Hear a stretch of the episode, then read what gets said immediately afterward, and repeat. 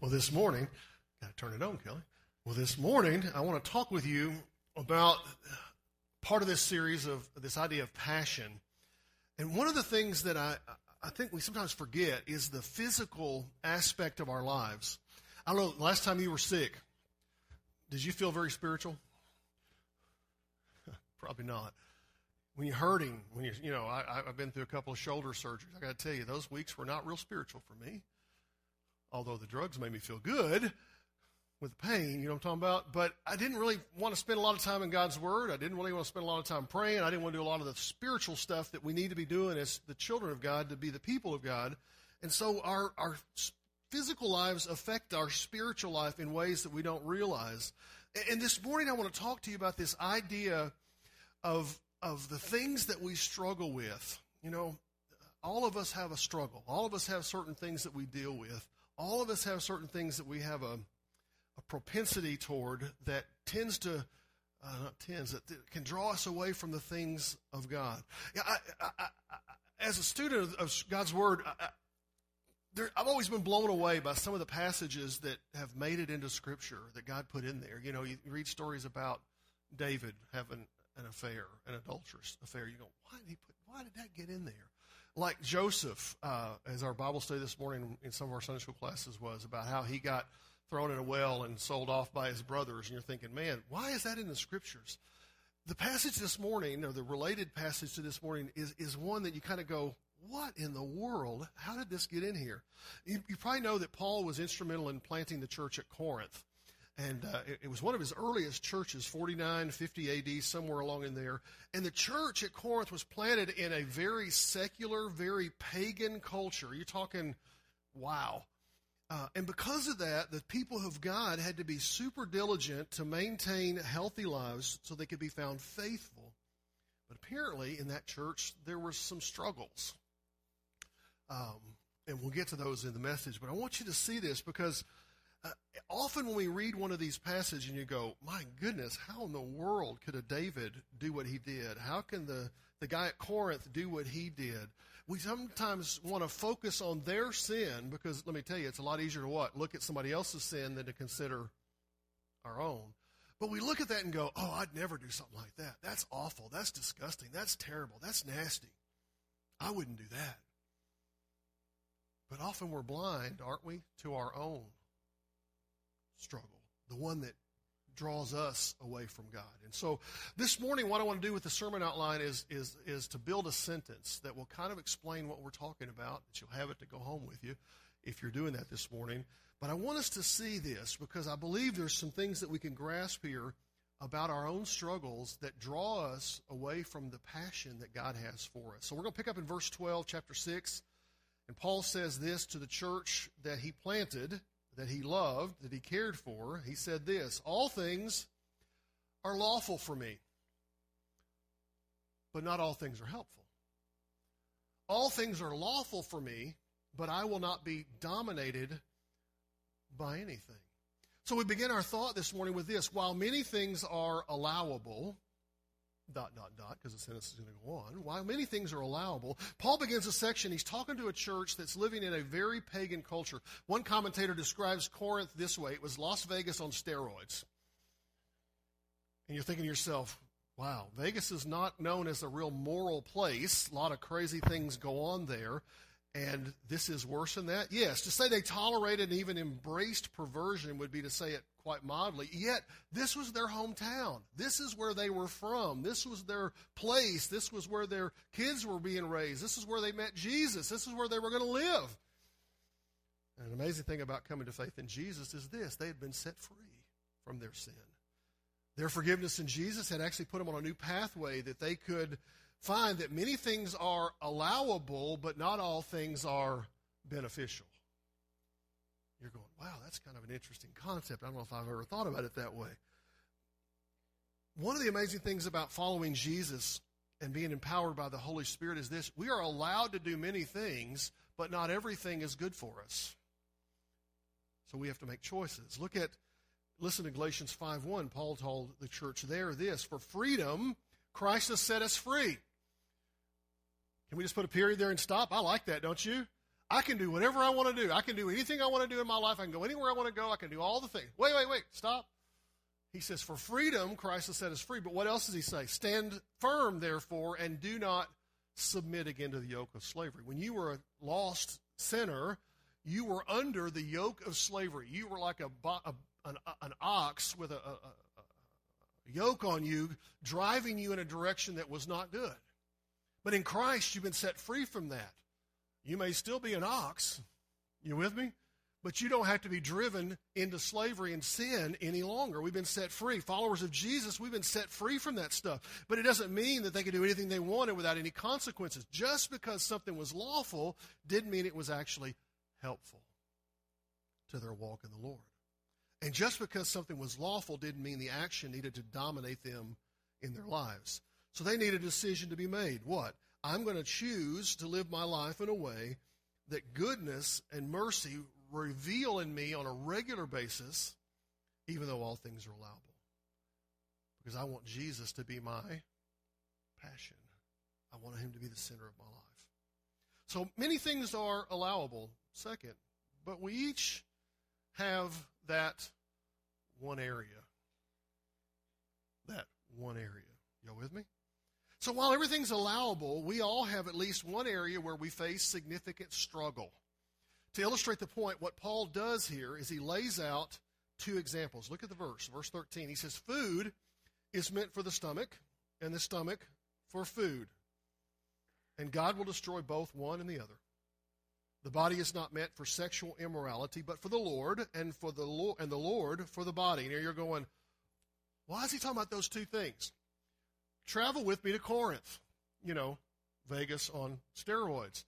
This was a place that had been destroyed by an earthquake about a hundred years before Paul got there. So they had it had set fallow for about uh, three or four decades, and then the emperor decided it was too valuable a location so they rebuilt it because it was a port city, and they began to build new things. So this was a new city, and in the process of building that, they built all these different pagan temples where people go and worship all the pagan gods of the ancient world. And pagan worship was wow, wild. The things they did in the name of their gods would just terrify most of us. The things they would do. And the things that they did centered on two areas. Guess what they were? Food and sexuality. We're not going into details because of the mixed age conversation we're having this morning, but you understand this was not a positive experience for someone who was a child of God to say pure and holy in. The things they did in that setting would have utterly shocked even us as 21st century Americans, okay? We would have looked at that and gone, oh my goodness. They had feasts, they would have food, they would have sexuality and all these other things. They would be eye opening to us. So it wasn't surprising to learn that the church at Corinth struggled with two areas. Guess what they were? Food and sexuality. If you look through the first letter of the Corinthians, you find that Paul gets on to them about drinking and gluttony at the Lord's Supper. And they have a situation with one man and a woman that should not have been going on, and yet the church kind of looked at it and goes, But that's the way it is. And Paul said, Stop. There's all kinds of perverse things in this town. And Paul writes these things to correct them, to consider them to get on a better pathway. But consider this every one of us has an area that we're predisposed to sin. You say, Well, I don't have a problem with overeating. I don't have a problem with sexuality. So I'm good. I think Paul's using this as more as an illustration of what issues that they were struggling with to help them understand. For some people, it is food. For some people, it is sexuality, okay? But for others, it could be gossip, is their area that drags them away from holiness. Or bitterness, or anger, or jealousy, or financial security, or wanting to be in control of everybody's life around you. See, we all have areas that we struggle. Scriptures in the King James translation calls that a besetting sin, the sin that we struggle with, that we we have in our life. I call it that one area. What's that one area? And so the question we need to ask ourselves is what is that one area that draws us away from a passion for God? What is that one thing that we personally really struggle with? We go, well, I don't have their problems. I'm good. Well, you probably have your own problems. Let me rephrase that. You have your own problems. And the question is, is how are you managing those? How are you dealing with those? How are you working through those? Paul in Hebrews tells them this Therefore, since we are surrounded by so great a cloud of witnesses, let us also lay aside every weight and what? Sin which clings so closely. And let us run with endurance the race that is set before us. Once we recognize that area and we recognize the truth that we all have certain areas that we struggle with, we can then say, okay, now I can identify those things. I can see those things. I can face those things. I can overcome those things with strength from the Lord. We may take a trusted friend to help us see what it is. Or if we're just honest with ourselves, we might just look in the mirror and go, there it is. We need to do whatever it takes to figure those things out so that we can allow our passion for the Lord to flourish.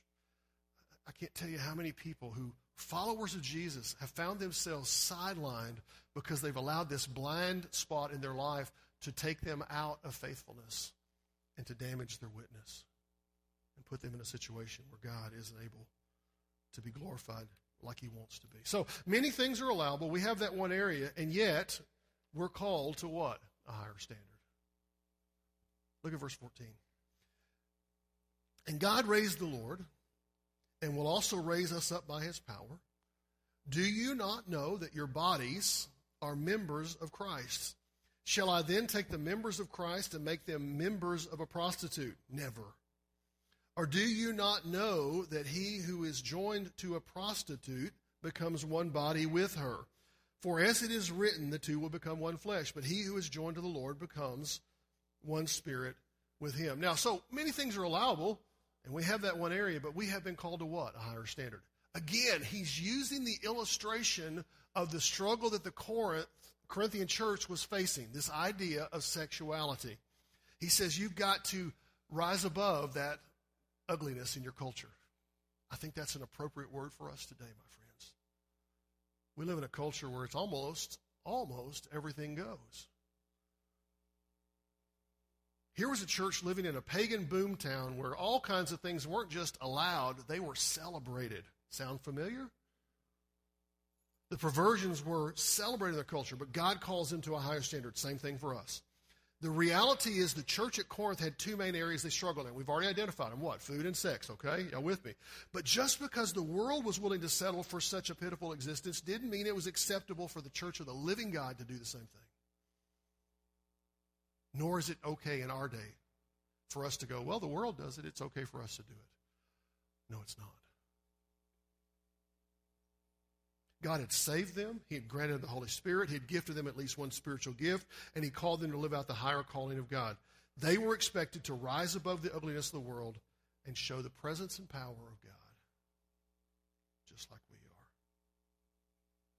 because if they allowed themselves to sink in the pit of immorality, here's what would happen they would be deadened to their spiritual walk with the Lord. Their passion would be cooled, their ability to be faithful to God would be diminished. You say, well, but I don't have that problem. No, but you and I have that one area that is our struggle. Paul would remind the church at Corinth in the next letter he writes them. He says this Therefore, if anyone is in Christ, he is a what? A new creation. The old has passed away. Behold, the new has come. We have been changed by the presence of God. Now we go live it. Now, don't become arrogant in that and go, well, I'm something special. I'm, I'm better than everybody else. But we do need to embrace our new identity. Some of these phrases in the New Testament are, are just amazing, and we, I think we forget them. It's like this I'm a child of the King. I am a child of the King, of Kings, Lord of Lords. I am a friend of God. I have been redeemed by the blood of the Lamb. These and so many more should hang on us like an appropriate moniker that says, This is who I am. And it changes it. And I'm not who you say I am, and I'm not who I say I am. I am who the King of Kings says I am. I'm somebody. And if we grasp that, we begin to live out to that higher standard. So, many things are allowable. We have that one area, yet we're called to a higher standard. So, what do we do? Two things run away from your sin.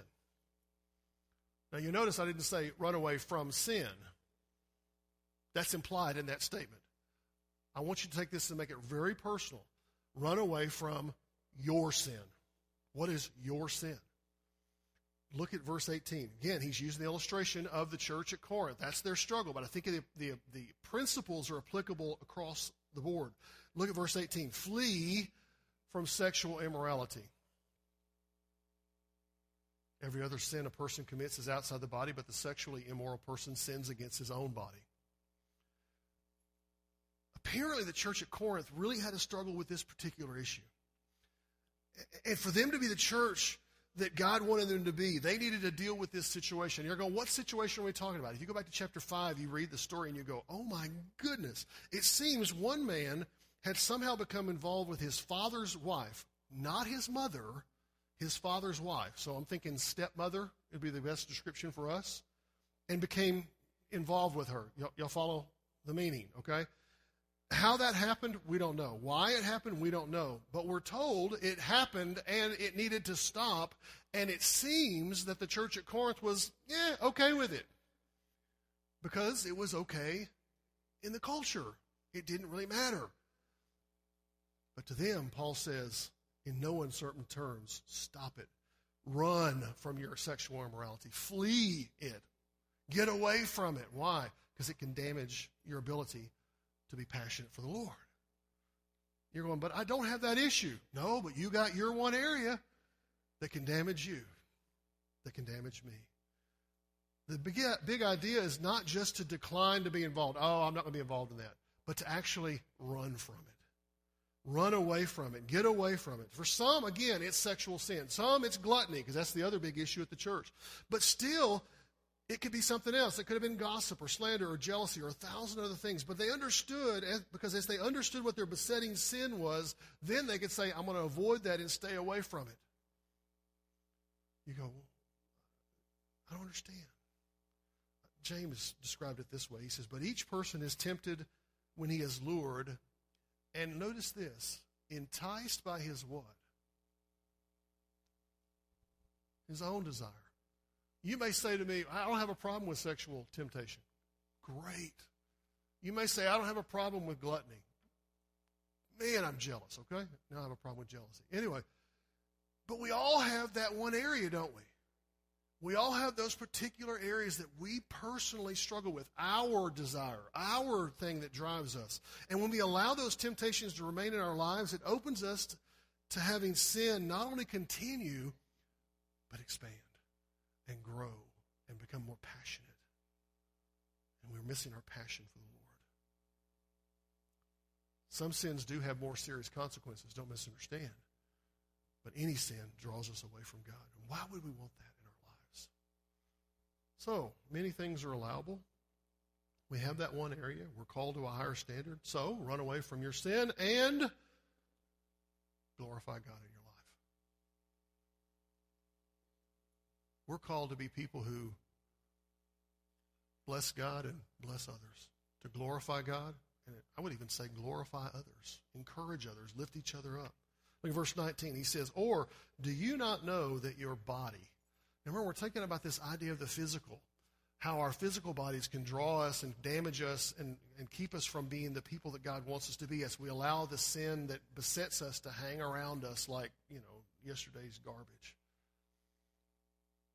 Do you not know that your body is a temple of the Holy Spirit within you, whom you have from God? You are what? Not your own. Well, no, I'm, I'm my own. I'm in charge. I'm the boss. I'm the king of my world. No, if you're a child of God, scriptures tell us plainly you are not your own. You were bought with a price, so glorify God in your body. See, many things are allowable, but a lot of things are not good for us. And we all have that one area that we struggle with. Thankfully, we've been called to a higher standard. So we have to choose are we going to embrace sin or run from it? And all of this happens for one reason why? To glorify God. You say, Well, I thought my life was about providing for my family and building a nest egg for myself to retire someday and to get my kids through college, which is my life right now. That's all part of it. Don't misunderstand. But at the root of it all, we're supposed to have a what? A passion for God and to glorify God in everything we do. You say, well, I'm not a preacher. I can't glorify God in my life. I got to tell you, God calls us to be glorifying Him in whatever path we have in life. Whether you're a sales guy or a garbage collector, delivery man, cut trees for a living, you do it to the glory of God. And all of this happens so that God is glorified. Many of us don't live our lives with a mindset that we says this that says this, I'm here to bless God. We want to be in charge. We want to be the boss. We want our life. But what if we followed the words that Paul had for the church at Corinth in these two verses? What if we grasp the amazing truth that when Jesus saved us, he redeemed us with his blood and we're no longer our own? What if we grasp the big picture that says God is way more important to me than anything else? What if we live that? You know, we live in a day where it's very easy to say, I believe in Jesus. But we miss the depth and the breadth of the fuller relationship. Following Jesus, I got to tell you, is much more than just going to church. It's engaging in this ongoing relationship with a passion for the King of Kings and the Lord of Lords. It's to live life passionately and intimately with God on a regular basis, where we're being changed from the inside out. We're becoming a new person, literally, day by day by day. To live in a way that the Holy Spirit's guiding us and leading us along the way. And for some, like at Corinth, it is the idea of managing sexual sin. For others, it is dealing with the issue of gluttony. For others, it's something else. But we do it in order that we are living as the temple of the Holy Spirit, a person whose entire life is sold out and committed to God.